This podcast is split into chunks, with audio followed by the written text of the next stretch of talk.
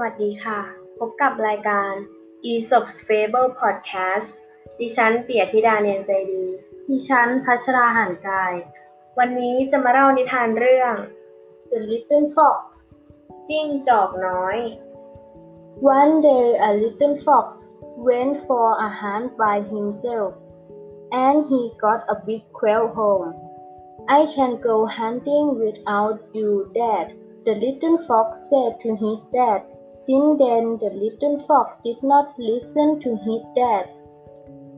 เจ้าจิ้งจอกน้อยแอบย่องออกไปล่าเหยื่อโดยลำพัง แต่เมื่อมันได้นกกระทาตัวอ้วนกลับมา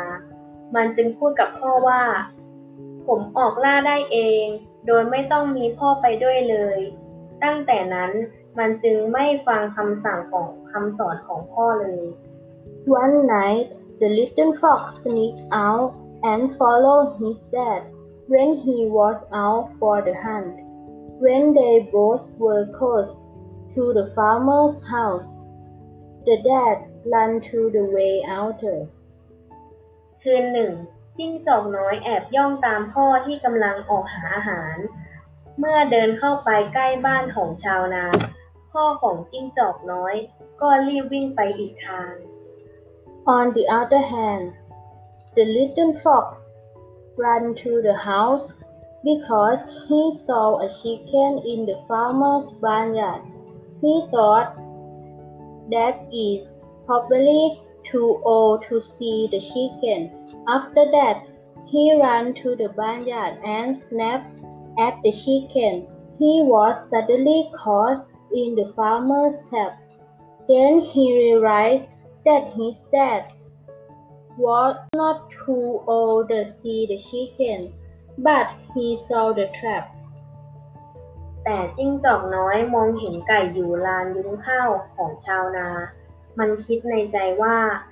พ่อคงแก่จนมองไม่เห็นไก่เสียแล้ว จากนั้นมันก็วิ่งเข้าไปตะคุบไก่ทันทีปรับ แล้วมันก็ถูกกับดักจับตัวเข้าจนได้ มันจึงได้แต่คิดในใจว่า พ่อมองเห็นกับดัก แต่ฉันมองไม่เห็น Moral of story People have more experience is good teacher. เรื่องนี้สอนให้รู้ว่า ไม่เชื่อฟังผู้ใหญ่อาจจะได้รับอันตราย Vocabulary Quail นกกระทา Listen เชื่อฟัง Barnyard ลานยุ้งข้าว Go hunting หาอาหาร Sneak out แอบย่องออกไป Snap ตะครุบสำหรับวันนี้หมดเวลาของพวกเราแล้ว